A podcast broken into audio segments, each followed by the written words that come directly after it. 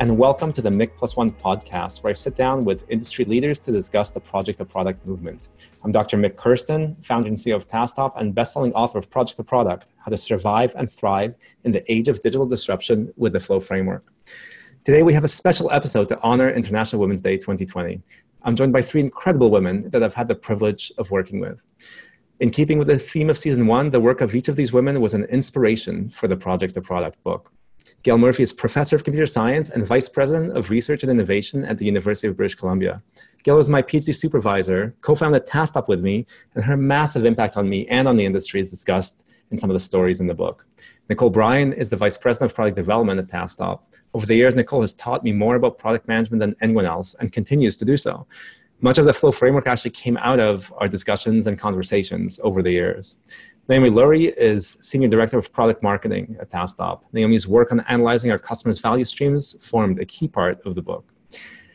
This episode means a lot to me, and not only do all author proceeds of Project to Product go to supporting women and minorities in technology, I also have two young daughters. I want them to grow up in a world where decisions that determine the future of technology and important topics like AI are made by more diverse teams. At TaskTop, we've been trying to lead by example, and I really hope you enjoy hearing some of our lessons learned. So let's get started.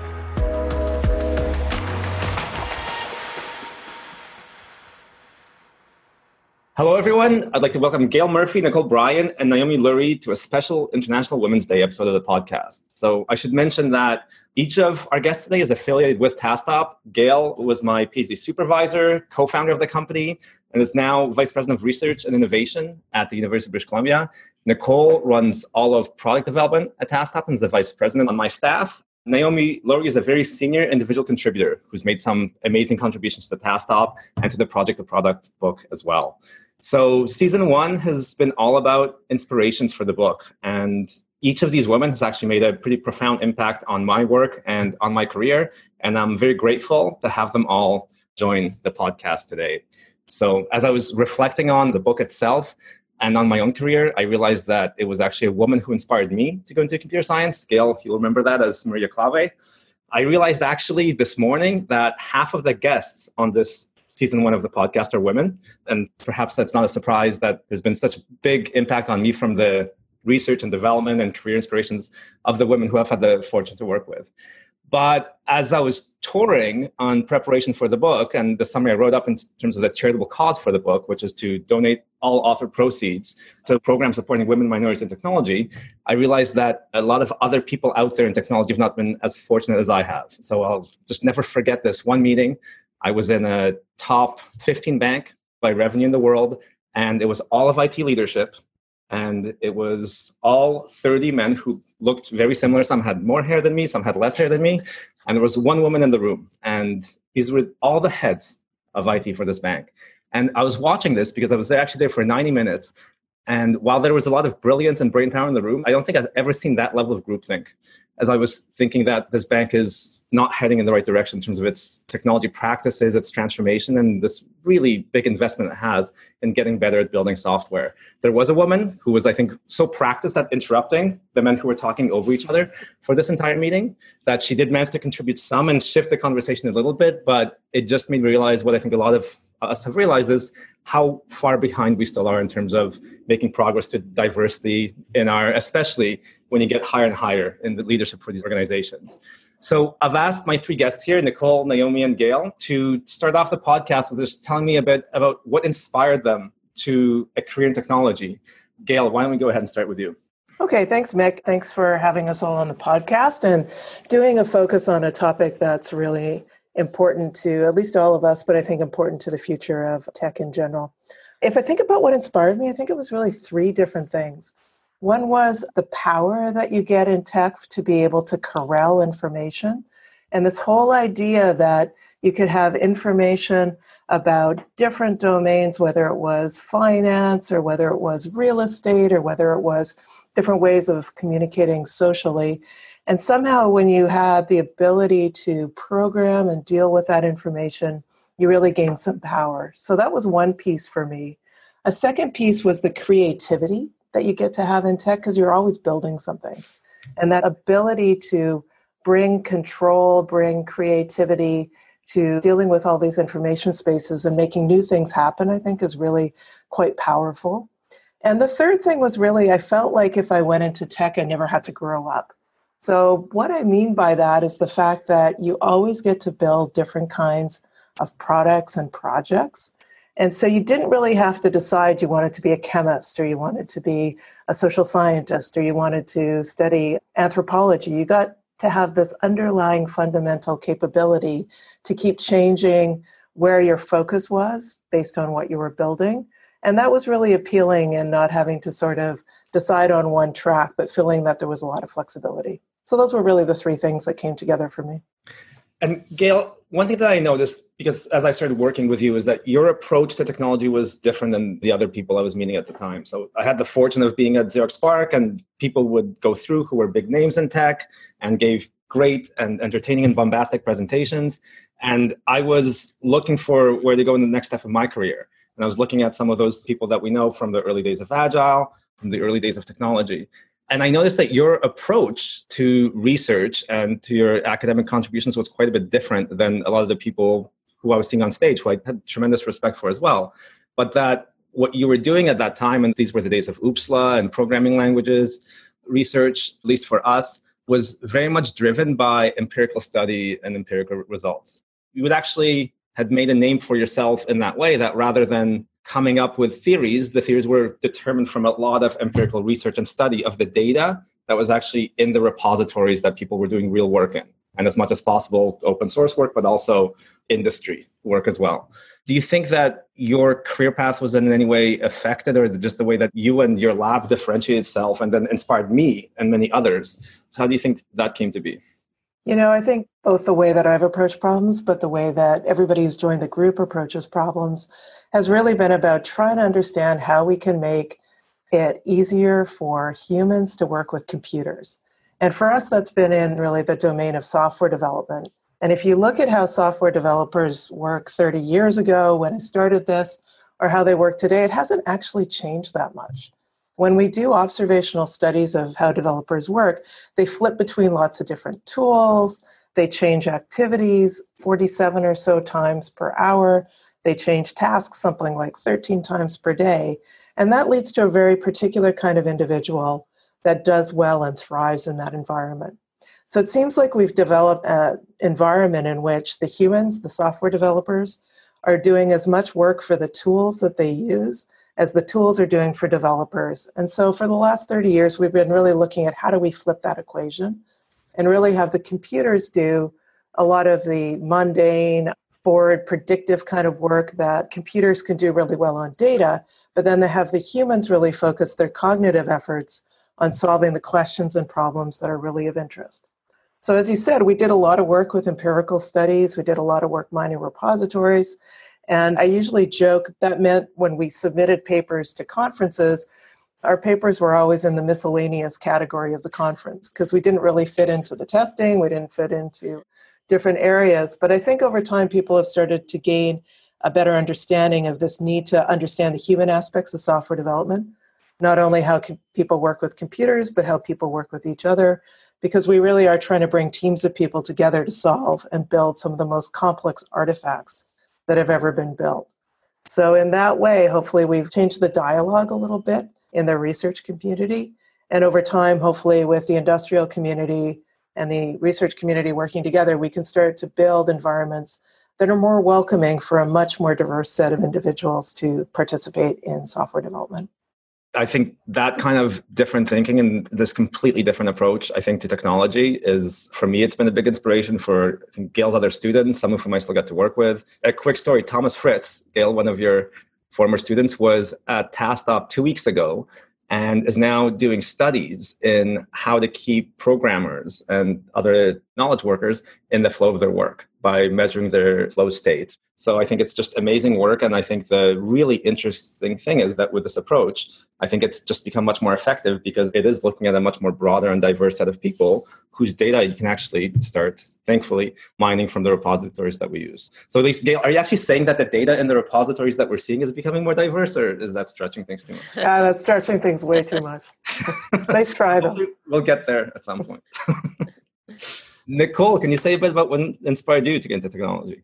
Absolutely. I think I'd like to start by saying that I actually chickened out of starting a career in tech. And I think it's always really important, especially to be really honest about how you came to be who you are. And I was scared to go into tech because it was really not very cool growing up in Texas in the 80s to be into computers. So I kind of kept it hidden. And in fact, even though I wanted to major in computer science, I did not. I majored in political science and economics. And then a year after I graduated, I guess I had matured enough and said, wait a second, my heart is in computers. I love them. And the reason I love them is because I love solving puzzles. I view all of tech work as puzzle solving, which is super interesting and fun. I figured out how to get a little bit more confidence in myself and say, you know what, it may not be cool, but this is what I'm going to do. So for me, it's all about the joy. I cannot express how wonderful I used to feel when I had some really difficult algorithm to figure out or programming trying to get this button to work properly or whatever it was way back in the day and that feeling of tremendous joy when it worked and you made something gail to your earlier point creative i created something it was so cool to see how things you could actually make things work and run and i still get tremendous pleasure out of it in a very different way since i don't program anymore but i think working in tech is a never ending source of creative and difficult puzzle solving. So, yeah, that's how I got started. So, Naomi, like Nicole and Gail, I spent a ton of time programming. And I used to just think tech was just programming until Nicole kept telling me over and over it takes a village. And I very, very slowly realized that other roles and specialties were involved in tech. Can you tell us, and now I realize just how important they are, can you tell us a bit about your inspirations and your path into technology and what inspired you? Yeah, absolutely. So, I mean, upfront, I should say I landed in the marketing side of tech, right?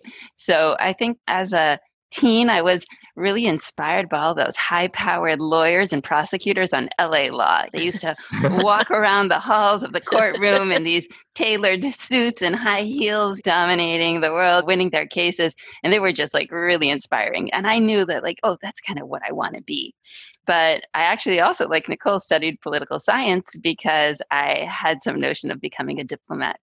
But when I graduated from college, it was right around the tech boom. It was two years before the dot com bust, and tech was the place to be. And it was like, I started to think like really practically, like, hey, I'm a fresh graduate. Like, I can actually get like a high paying job if I found a way to finagle my way into tech and the tech needs communicators, right? So I started my career actually as a technical writer in the days when nothing was online and you had to create these user manuals and then eventually got into online help. But really, it was like the skill of taking these technical products and articulating them to the user in a way that can make them successful with them. That kind of turned out to be my skill, my core competency in communication. And that led me onto a pretty long career that evolved from technical writing into eventually product marketing. Are there things that in today's organizations, whether you've experienced, you've got colleagues experienced, get in the way, there are impediments in terms of you going after that inspiration and the career that you saw for yourself when you first started, be it more puzzle solving or communication or leadership roles? I'm happy to jump in because I think that if I really look back, I think back to when I was in my 20s, and I actually have a pretty tremendous sense of pride at the fortitude that I showed myself that I'm not sure that I knew I had. And that was required because it was very difficult, especially because at that time I was also working in tech on Wall Street. So that's quite a combination. And I felt like I had to hide who I was and I had to be like the boys. And absolutely there were times when I thought to myself, I just don't want to do this. And then you're weighing, am I getting enough joy out of the thing that I actually love doing, yet in an environment where I'm constantly not heard, constantly feeling out of place. I never felt like I was at home when I would go to work. And then I read this book about Katharine Graham, who's my greatest inspiration in no uncertain terms. And the book taught me don't hide who you are you can be an emotive person and that's okay so now i tell all the young women that i work with this happens to almost every young woman i see come in they get put into an environment and something happens and they get really upset in a group. And then you watch them sitting there desperately trying to not cry. And it kills me when I see that. As Naomi knows, Mik, you know, I cry at work and I'm not going to hide that. And I don't think anyone should hide who they are or how they're feeling because it actually means that you care and that you're passionate about the work you do. But it took me a while to feel comfortable doing that, to feel comfortable to be who I really was, to feel comfortable to say, talk about my kids and I need to go help them do something. And I think that we need to have more of that in the tech world, in the world in general, but in the tech world, it's actually the reason why Naomi inspires me is because she's able to get emotion out of our users, which is amazing to me. And I think that if we had more honesty about who people are, it would be better for the tech world. I love that Nicole raised the point about crying at work. I think that that's like probably something that worth saying that crying for a woman isn't a weakness, right? It's like an nope. emotional release. That's what also men kind of need to understand that. And I think women, like Nicole is saying, like we want them to know that we have different ways of expressing our frustration or our emotion or our anxiety. And sometimes it comes out in a few tears, and that's okay. And it doesn't make you weak. You're not weak. And it's okay. Just collect yourself and move on. Don't be ashamed. And if you work in a place where it's not okay, then you need to get a different job. Because Mik, you've watched me cry multiple times at Many times. Yep. and, and I every apologize time. for every time where I was the source of the tears. but I'm very proud to work in a place that is accepting of everyone's style and approach. I think another thing that can kind of be an impediment for a lot of, especially young women, is sometimes the culture within a tech environment can be all about the latest algorithm or the latest tool or the latest this or the latest that. And so much of the discussion can end up being dominated by some of those technical aspects that coworkers don't get to know each other in the ways that Nicole has been talking about. Or sometimes those people who are not as interested in absolutely, you know, the latest 0.1% improvement in some algorithm can be left out of a conversation they still have incredible depth technically to provide to an organization, but you can start to feel like you're not smart enough or you don't really belong because you're not interested as much in maybe some of those detailed, really nuanced technical advances. And so I think it can be really hard sometimes for not only women, but people who might not be as interested in those to feel like they have a place. And it's really when we have a diversity of viewpoints coming together in a work environment that we can start to create products that people actually want to use that have that emotion that Naomi and Nicole were referring to. If we only focus on what the code is actually doing, we're not going to actually build things that people want to use. So trying to create that environment where lots of individuals can thrive can be a real challenge for a company. And I just want to go back to what you mentioned about it takes a village because Gail, I find that the best software absolutely does require some people that are 100% want to focus on that algorithm and that technical nuance. You absolutely need that seat at the table.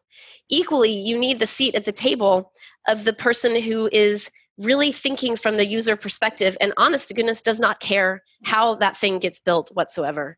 And I think there's tremendous opportunity for more diversity of thought given those different roles. And I talk about this all the time.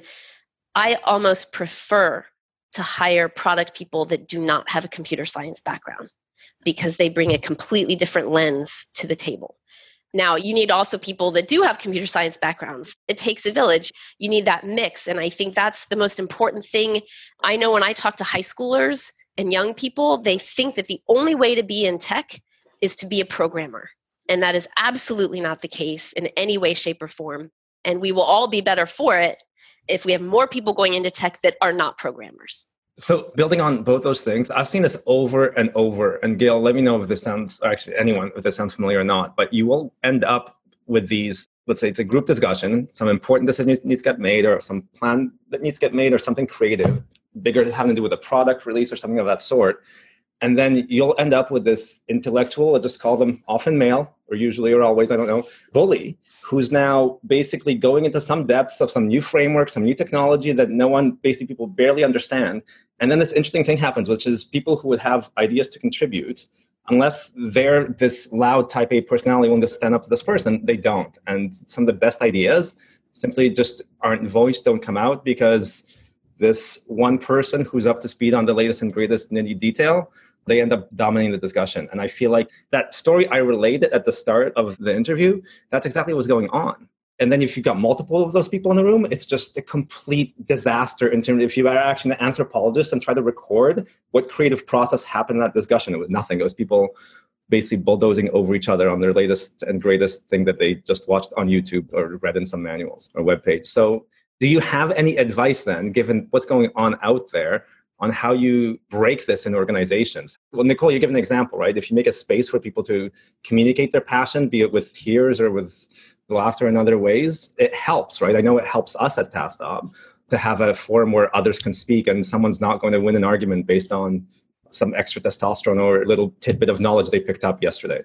Any other thoughts on how we get better at this, given I think it is happening and I just see it, given the number of customers I meet with, I just feel like it's as bad or worse than anyone imagines within especially the larger enterprise organizations who badly need that diverse perspective, different opinions, people from basically different backgrounds, where it's not just always the strongest technologists who dominates the discussion.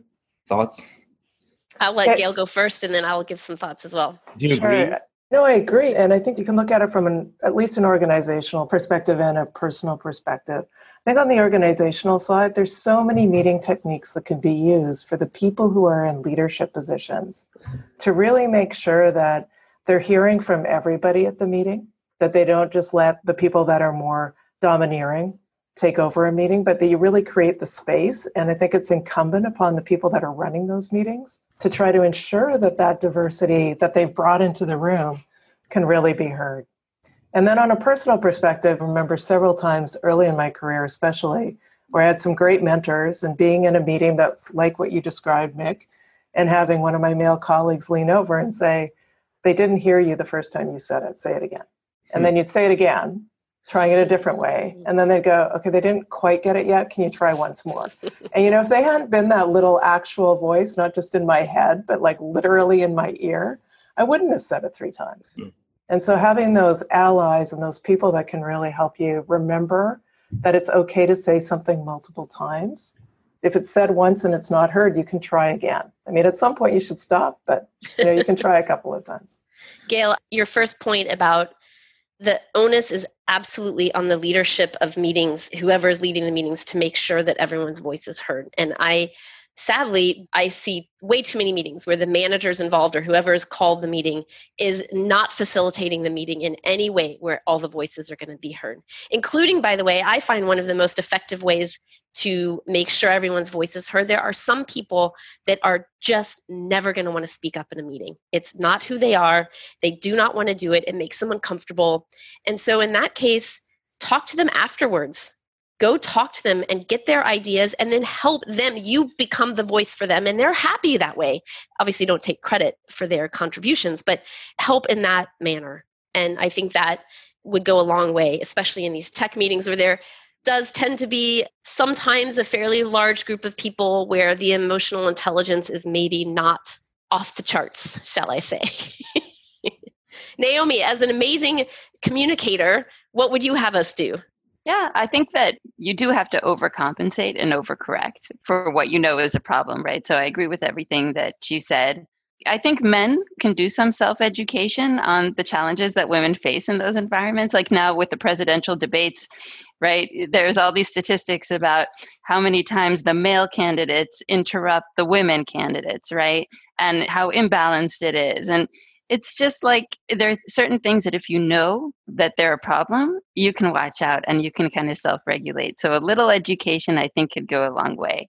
And there's this other thing that I always buck against is when women are relegated to traditional roles, right? It's probably already a cliche to say women are the note takers. And, but especially like coming from the marketing side, I see it so much because you go to a conference, right? And there's the booth. So all the women work in the booth if you ever work for a really big company, right? TaskTop we use our own staff, but at a really big company, right? They hire hostesses to work the booth and scan the badges. And that just rubs me the wrong way. I want to see more diversity in those kind of typical roles that are relegated to women. I think that could be a positive shift. So the woman isn't always seen as kind of the hostess and the charmer. The line gets so blurry. I want to tell a story. This actually happened at TaskTop, where I attended a meeting, and all of a sudden I saw that of all the people on the meeting, it was two women that were taking the notes and doing the scheduling.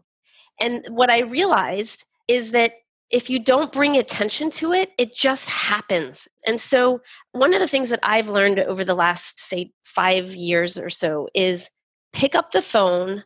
Or do you pick up phones anymore? Okay, that now everybody knows how old I am. FaceTime, Zoom the person, and just bring it to their attention. Because I can tell you, when I brought it to the attention of this person, he was mortified and was like, oh my God, you know, like we're changing it immediately. And it just takes bringing the attention. You have to bring attention to it. Same as with HR with hiring. You have to bring attention. I'm sure everyone at TaskTop is sick of me saying, well, how are we doing on hiring for that role? How many candidates did we get that were not white male?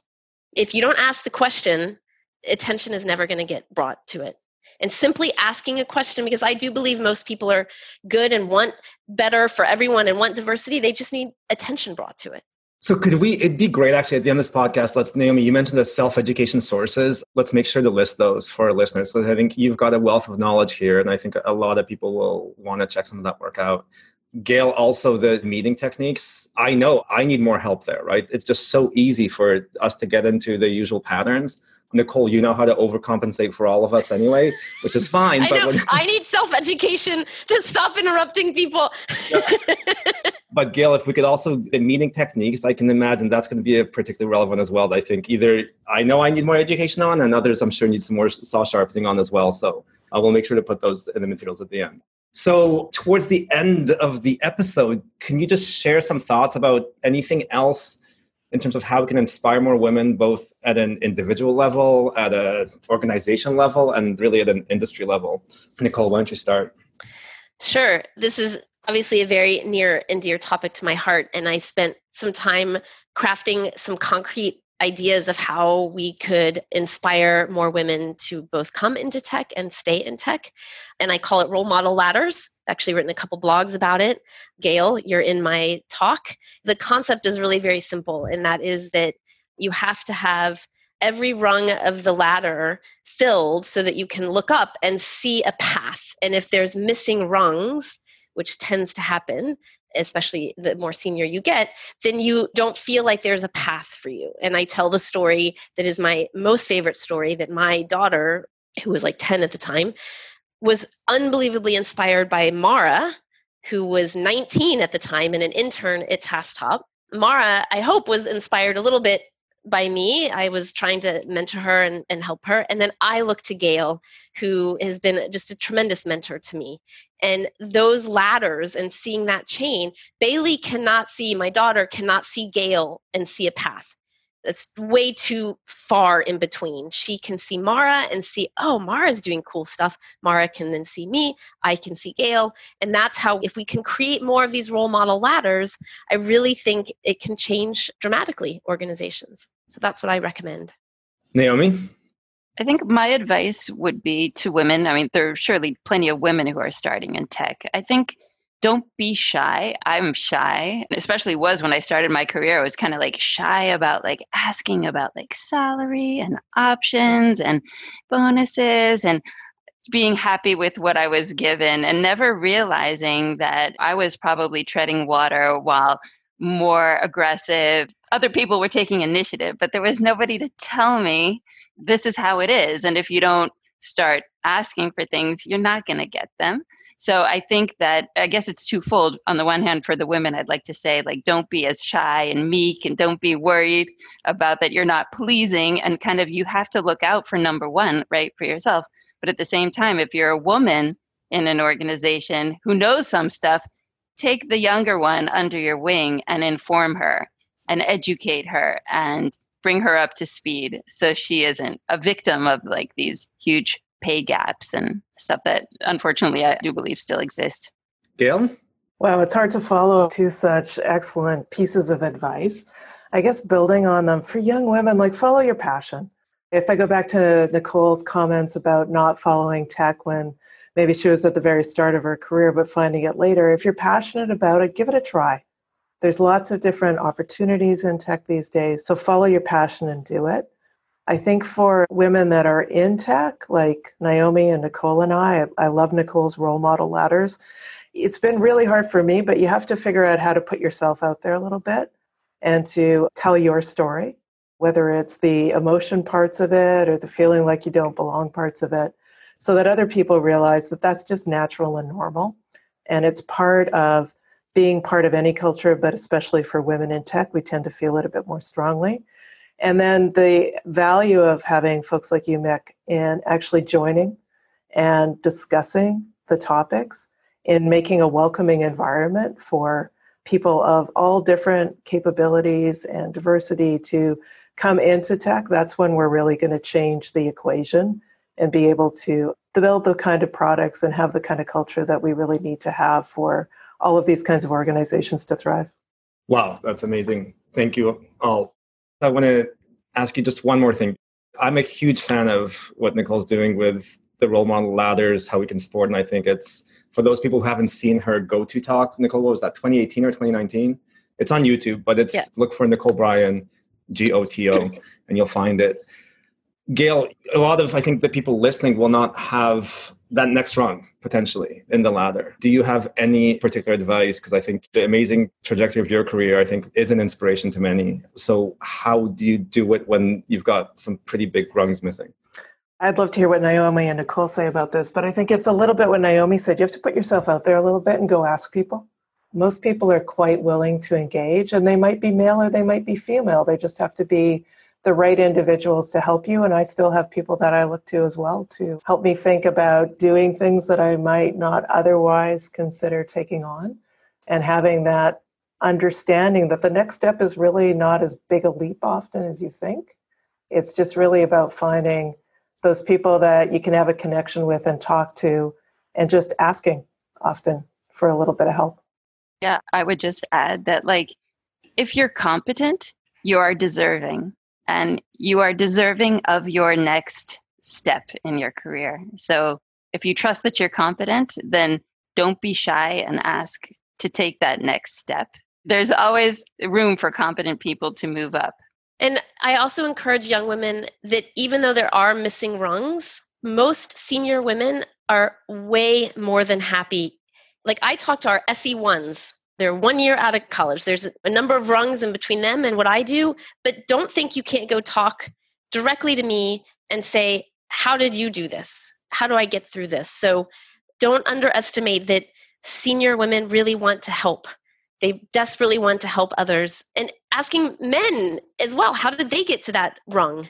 Just ask. People want to help others, I mm. believe for the women in senior positions listening, Nicole, why don't you just share what you started last week at TaskTop? Because I think it is a potentially useful tool for others. So, what I started is I'm a big advocate of just having conversations and bringing attention to things. And so we started a women in tech discussion time, open discussion time once a week for an hour for anyone at TaskTop to come and talk. And the most interesting thing was that the first two people that signed up were two of my male colleagues, which made me very, very, very happy and we had a terrific conversation. There's no goal, there's no like, this is the outcome of every conversation, but it's just starting the conversations, and that in and of itself is helpful. We've just started it. Hopefully, other people will find it useful as well. But I was super encouraged that two men signed up for the first one. Made me happy. That is great. And I think if you could share your sources, some of these materials that we mentioned, we'll put them at the end of the podcast. But thank you so much, Nicole and Naomi and Gail, for sharing your wisdom here. I think you've got a lot of people who are going to learn a lot from this. I know I'm going to listen to it again because there was just so much amazing that you shared here. So thanks so much for joining. Thanks again for all your contributions to this project to product movement and reviewing the book and all your ideas that are in there. And with that, we'll wrap up the podcast and the materials will follow. Thank you, Mik. Thanks, Thank Mik. you.